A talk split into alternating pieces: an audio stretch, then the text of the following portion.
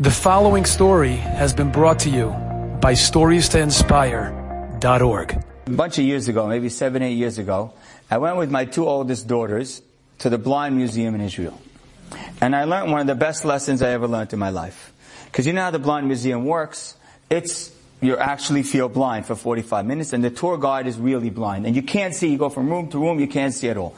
At the end of the tour, before you come out of the dark, you get a chance to ask the tour guide anything. So my oldest daughter was a little, uh, she's got, I guess, a little bit of me in her. She asked the tour guide, she says, can I ask you a question? Which one do you think is harder, being born blind or becoming blind later?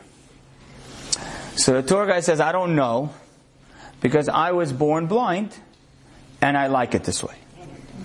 So I jumped. I said, you like it this way? She says, I like it this way. I said, let me ask you a question.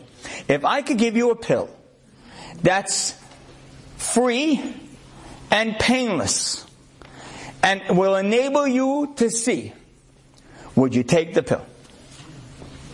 She said, no. I said, what?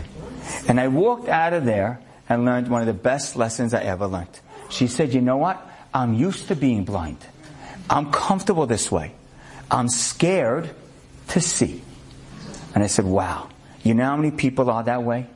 They have a lifestyle and you say, you could change it. You can help it. You can see. I like being blind. I like the anxiety. I like not getting out of bed. I like the fact that I'm this thin. I like being this thin. I don't ever want to fix the disorder. I like it. And you're like, you could fix it. You could swing your bat. You could live your dream. You can see. And they're like, no, I'm used to it this way. I'd rather stay this way. And you turn to them and you say, are you kidding me? You realize what your life could be? You're going to give it up? The Sfat Emet writes that just like our love for Hashem means even though He does things that look bad, we love Him anyhow.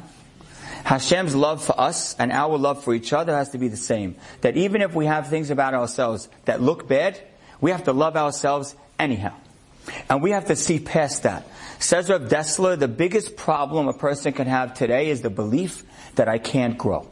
If you don't think that life can be better for you, then you're, you're missing out on so much of what you can experience. Enjoyed this story? Come again. Bring a friend. Stories to inspire.org.